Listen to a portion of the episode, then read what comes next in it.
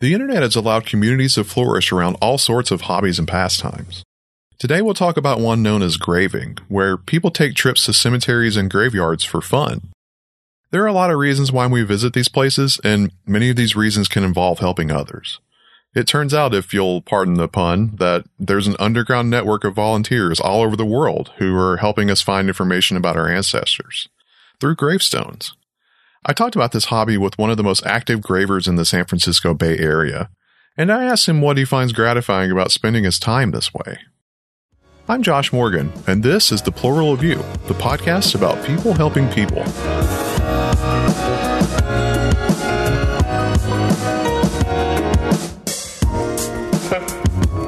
I'm a data analyst and sociologist living in Baltimore, Maryland, and I'm on a mission to meet as many kind and helpful people as I can in my lifetime. So I publish this podcast on the 15th of every month so that I can introduce these people to you. You can check out the past episodes dating back to 2014. You can subscribe if you haven't already, wherever you get your podcasts. And if you wouldn't mind, tell a friend if you like this episode. I hope you enjoy the show. This month, I'd like to introduce you to Brandon Wofford Asuncion. He lives in Daly City, right next door to San Francisco. You can usually catch him wandering around the Bay Area's cemeteries and graveyards in his spare time. He's documented thousands of gravestones online since he was a young boy, some on his own, but many of them to fulfill online requests that he receives. The most popular website for gravers, as Brandon will mention, is findagrave.com, where users can ask for help with finding the grave sites of their loved ones. People researching their family histories often go there and request this information for a couple of reasons.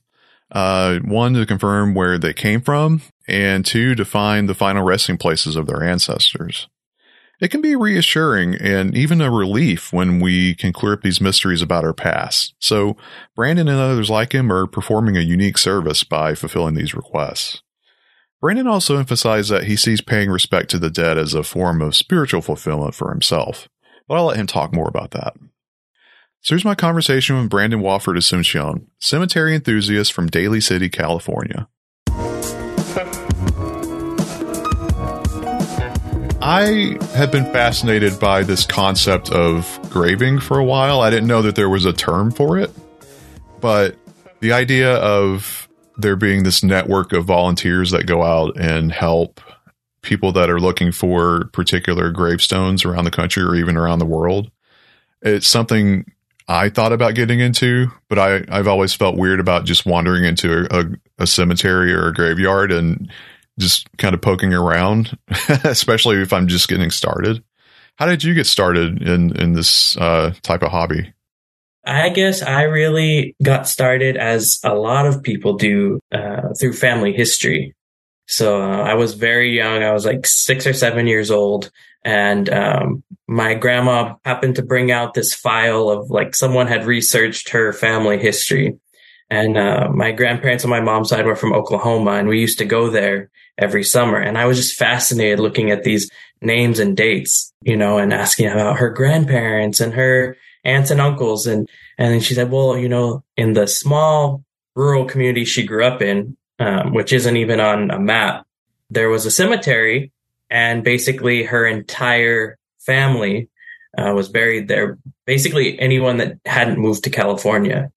And so the next summer we went there her older brother took us out there and he was going through the cemetery and he used to help dig the graves and he was saying all about each of these different people. This is this uncle. This is this aunt. This is this cousin you know and and um, i was just fascinated by it. In that history that she had um, some ladies from the um, lds mormon church had gone out in the 60s and transcribed every tombstone that was there at the time. And, you know, a lot of them since the 60s had uh, vanished, uh, decayed, or uh, gotten broken. And so I was just kind of really intrigued by that. I was like, I kind of, I kind of want to do that. You know, it, that helped me so much in my uh, exploration of family history. I want to help other people too. Right. So this is me assuming, I guess maybe you started transcribing things with your family or you just you just learned the history of your family through going to the graveyard. Is is that what I'm understanding? I mean, I guess it kind of went hand in hand. So I was, you know, doing research and this is like uh, late 90s, early 2000s. So um, not a lot was online yet compared to now. And I started this when I was like seven or eight years old with my grandparents. I wanted to, you know, research their families. And so one of the most concrete ways to do that at the time was to go to the cemeteries to get the names and dates uh, because I didn't have access to all the records we do now. Uh, so we would go to where they knew different aunts and uncles or family members were buried, and we would search for their graves so we could get whatever information we could from the, the gravestones. And in some cases, depending on where in the country uh, people lived, you know, a, a gravestone might be the only physical proof almost that that person ever existed, especially when it comes to like babies that may have not been counted in other records. You know, if their gravestone still exists from, you know, the 1800s or the 1900s, that might be the only thing le- like documentation, if you will, uh, that they, that they lived. Yeah, I found that in my own research too, because um, I've done some research into my own family background, and some of the records, like you said, the, they only exist as gravestones. So if there's no transcription of that or online record of that, you know, if you're on a website like Ancestry or, or one of those, it can be tough or even impossible to to find the existence of that person at all. Right, and it, through um, looking at grave records, I've you know found my grandma, her her grandparents. I found out that they had a child that nobody you know living still knew about that was buried at like a you know an obscure different cemetery than the rest of the family was and just through reading through like the grave transcriptions on genealogy websites, I had found, uh, you know, such and such child, the daughter of, and then her grandparents' names. And, you know, so it, it really can lead to these discoveries that you didn't know before. Yeah. So you started out working on your own family's history. How did that transition into you working to help other people with their family histories? Well, so I, um, I mean, I, I think we had discussed previously the website Find a Grave. Mm-hmm. And um, and it's not the only one out there. I think there's like billion graves and lots of different websites, but I would say Find a Grave is probably now the biggest one and most uh, commonly known and used.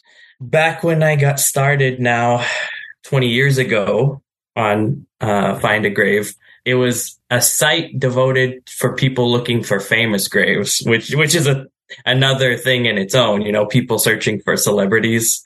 Yeah, that's right. People had started adding their own relatives. And at the time, uh, there really weren't many at all. So I started adding mine. And then there was a feature where people could request a volunteer to go to a certain cemetery and look for their relative. And so I knew how much that had helped me when I was doing my own research. So I thought, well, you know, if I'm going to the cemetery anyway, why don't I see who needs a volunteer request? And so that's really how it started is just, you know, taking these random pictures for other people. Do you have a favorite story of that type of experience where you're out looking, maybe looking for one grave and then you stumble upon something else or even like I know the, the story um, that was featured on Find a Grave's website that was a good one as far as you getting involved in kind of like the family history of somebody else. And it seemed like it would have been really gratifying to be a part of it. I have a, a ton of stories um, of those uh, similar to that. I think some of the most gratifying have been people contacting me from other countries, uh, looking who found, you know, maybe a long lost great grandfather that uh, migrated to the U.S. and they, you know, died and they never knew what happened to them, or uh, searching for a long lost immigrant relative um, that they didn't know where they were buried and things like that. But I had worked with a an organization in Stockton, so my on my dad's side, my grandpa was uh, early Filipino immigrant. And so I worked um, with this organization doing some research on some of these other uh, early Filipino immigrants in California. And I would go and try to find where they were buried. There was this one I was searching for that I just knew was buried at the Catholic cemetery in Stockton, California. Uh, but then they had no record of this person. And so uh, I couldn't find any records of this person where he was buried. But I happened to go to another cemetery where my family is buried, a very large one, you know, several, you know, 50,000 graves, uh, not the kind that you just stumble upon someone. I happened to be walking on like a hot day across from one relative to another, and I stopped under a tree and I looked down, and the name of the person I had been looking for was staring back at me. That's wild. Um, and just like a little small tombstone, like one of the ones that they would use to mark uh, graves that nobody else purchased a stone for. Um, and and this is a huge cemetery. I wasn't looking for the person, didn't know they would be there. But then the crazy thing was the same exact thing happened to me two more times after that. um, so it it it can get kind of kind of wild. Sounds like a, a lot of opportunities to be surprised when you're walking through a, a graveyard or cemetery, I should say, when with that many gravestones. Oh yeah, definitely, and uh, especially in the older ones or where they're a little less kind of corporate, like the, you know, the newer style big cemeteries, some of the, some of the gravestones can uh, offer interesting stories on them themselves. I live now in Daly City near San Francisco, and it's adjacent to a town called Colma, which is San Francisco's necropolis, where all the cemeteries of San Francisco were moved to in the early 19 or early last century. But yeah, I was going to ask you about Colma because I know you spent a lot of time there. Oh yeah, I'm just about um, maybe like a mile down the road from the first Colma cemetery. So, um, but I was in one of the mausoleums doing some volunteer requests yesterday, and I looked at there was one. There was this old mausoleum wall inscription from like the 1920s, and it and it said you know the the old English kind of biblical font. Uh, he believeth in a heaven, but not in a hell. I was like, that's an interesting thing to put on a mausoleum inscription. yeah, I know. I've seen some people put cookie recipes or you know old photos, but yeah, that that sounds like a a, a rather definite statement to make on your gravestone. Definitely, yeah. There's a lot, not just in like a historical sense, but in a in a general interest sense as well. If somebody wanted to visit a local cemetery and look around, um, I have to say it's it's not as interesting at some of the you know newer uh, business you know park like cemeteries where you know with all the flat tombstones. It's a lot more interesting where there's um, older cemeteries. I guess I didn't realize there was a difference. So it sounds like older cemeteries are visibly different than newer cemeteries. Is that right? I mean, gen- generally speaking. Yeah. So, you know, in the late 1800s, early 1900s, during the Garden City movement, there would be a trend to make like park-like cemeteries with, uh, you know, manicured lawns and trees. And the epitome of that is like the forest lawn cemeteries in LA, if you've ever heard of those, where it's just like a huge memorial park where every stone is flat, flush with the ground. When you look out, it just looks like a big park and it doesn't look like a graveyard per mm. se with, you know, tall standing tombstones. Uh, and so, you know, really in the 1900s, that became the norm for these business cemeteries because they're easier to mow, easier to upkeep um, than the standing old style gravestones, but certainly not across the board. that You still have some of those especially when it comes to like local community cemeteries and older cemeteries. But the ones with the, the lawns and the flat gravestones for, you know, miles aren't as interesting to walk through.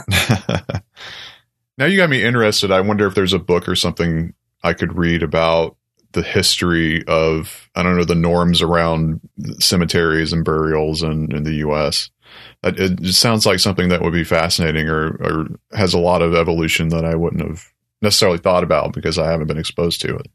Well, definitely. And another feature, especially here in the US, that we can appreciate is different cultural burial practices too. And, uh, you know, since we've had immigrants from all over the world, we get different types of cemetery and burial practices here. Uh, you can really find a, a huge variety especially in some of the like um, old, like I say, old world style, like Italian cemeteries, you can find these like big um, above ground tombs um, that you know whole families will be in. Uh, or we think about like down in Louisiana and like they have like the above ground graves for practical reasons because of the water table. Mm-hmm. You know, here in in California, I've a lot of my research and work that I've done has been with uh, different Asian American cemetery uh, areas. Um, so you know, there's a really fascinating history of um, Chinese burial, especially up in the West Coast or newer ones too, like uh, Vietnamese burials. You know, are also can be uh, really interesting, uh, and just just a lot of different cultures across the board. Uh, will have different, you know, different styles of tombstones, different styles of burials. You could see it a lot more across the U.S.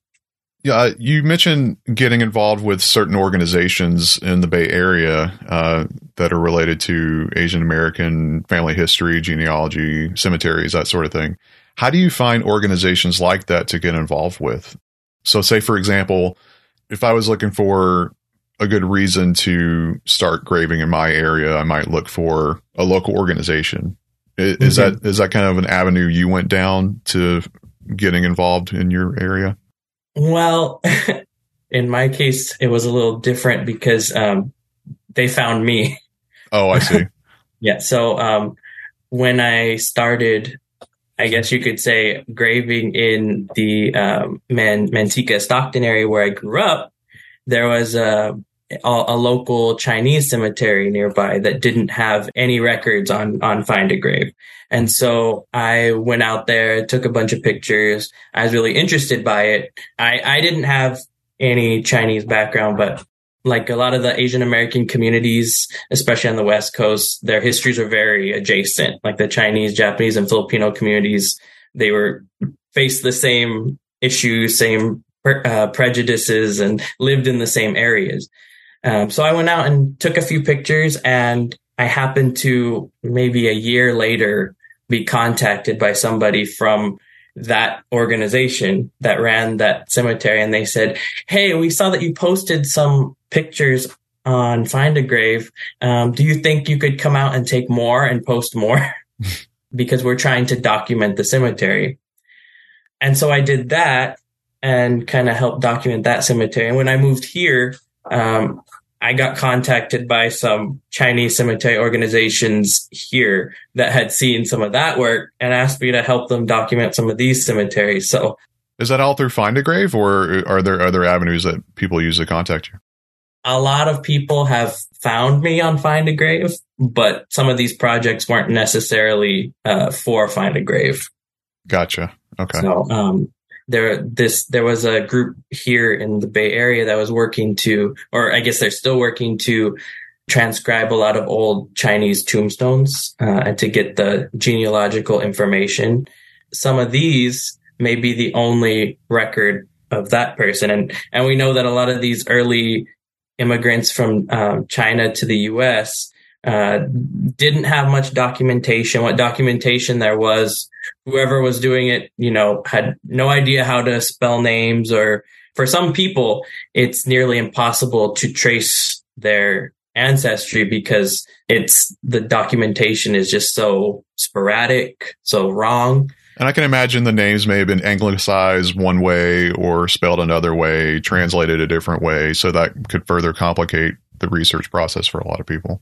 Right. And so for a lot of these people on their gravestones, it'll say what village they came from in, in China. And so that may be finding that gravestone may be the only way that they can find where specifically their ancestors came from. For uh, Chinese genealogy, they have really extensive record keeping in China, but not for the people who left and came here. So if they can, a lot of times, if they can find that tombstone of that immigrant ancestor and find the village that they came from, they can go back and link themselves to, you know, hundreds of years of genealogy. Wow. Where, where at that gravestone could be the only link to finding that, you know, opening up that whole, yeah, that whole side of their uh, genealogy. And I can imagine you've been involved in a lot of cases like that where you had a request and you went out and, and were able to provide the information that a family might have needed to to see what their roots were or, or who their ancestors were. Definitely, and the the story you were talking about uh, earlier that was featured on the the Find a Grave um, newsletter, whatever it was. One of my favorite cemeteries here is this very small, very remote, uh, kind of like up on a hill by itself cemetery called the Chinese Christian Cemetery, and it was specifically for individuals in Chinatown, San Francisco that had converted through different uh, mission efforts um, to different forms of Christianity. And, and just for a little background, predominantly in, in those days, someone from who had immigrated from China, they would be buried and then several years later exhumed and their bones sent back to China. Uh, so a lot of early graves um, don't exist because a lot of people were eventually sent back. However, a lot of people who became Christian um, kind of cut that link. So some of the oldest gravestones can be found in in this cemetery that go back further than some of the others. So I had photographed some of these early gravestones, and I was contacted um, by a lady who said they had been searching for her father's father's grave his entire life and her entire life. Her grandfather had died when her father was, um, I think, like three or four years old.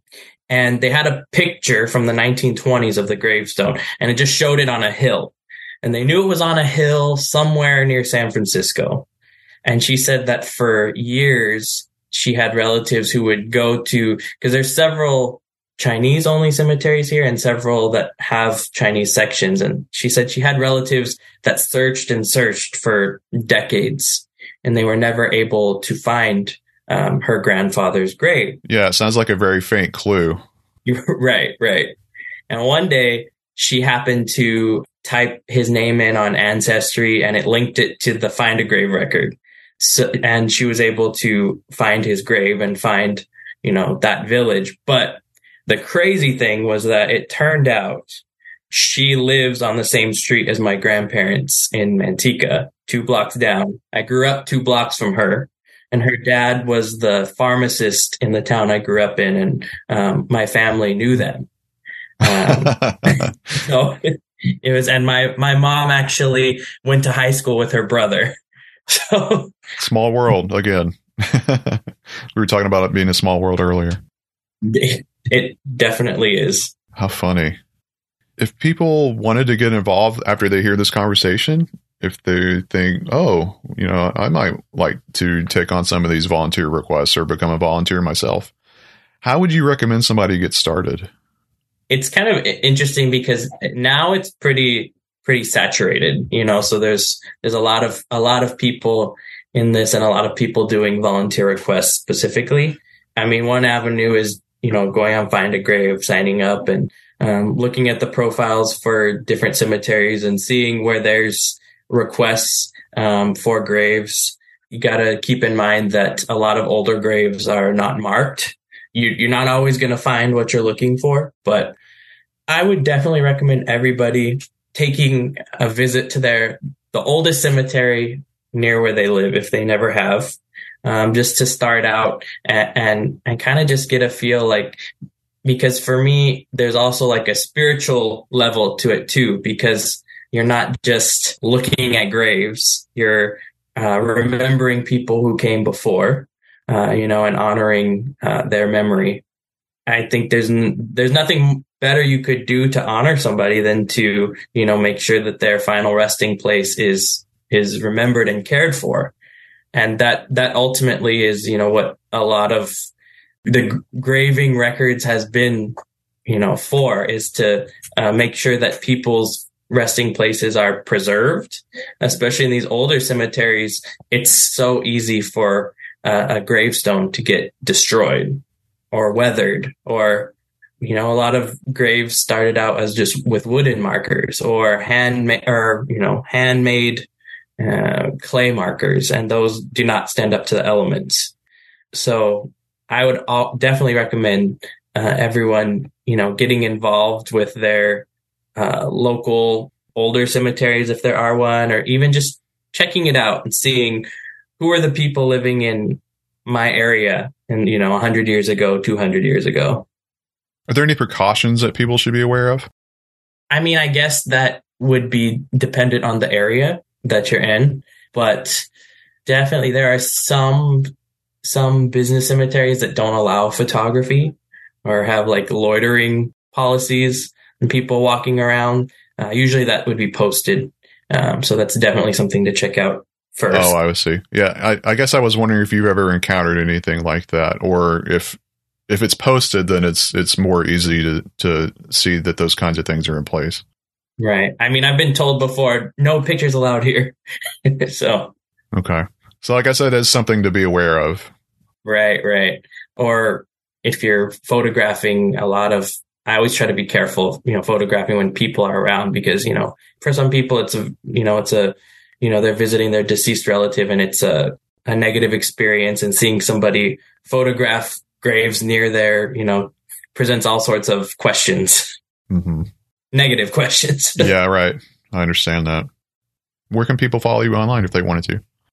I have a cemetery photography Instagram, The Wandering Graver. Okay. I think it is now. People can contact me, ask questions whatever if they have any additional okay. things they'd like to know. And, and, for the record, I I don't claim to be any type of expert in this category. It's always just been something out of pure curiosity and personal interest and a lot of reading uh, on my own. So everything is just purely from my own, you know, perspective. No, no claims to being an expert in any of this. Of course not. Okay. Thank you for saying that. Yeah. Well, I will let you go. I appreciate your time and I'll be in touch. Thank you so much. I, I really enjoyed this. Thank you for uh, letting me be a part. This is The Plural of You. I'm Josh Morgan, and the show's website is pluralofyou.org. That's all for now. Thank you for being kind today. Take care.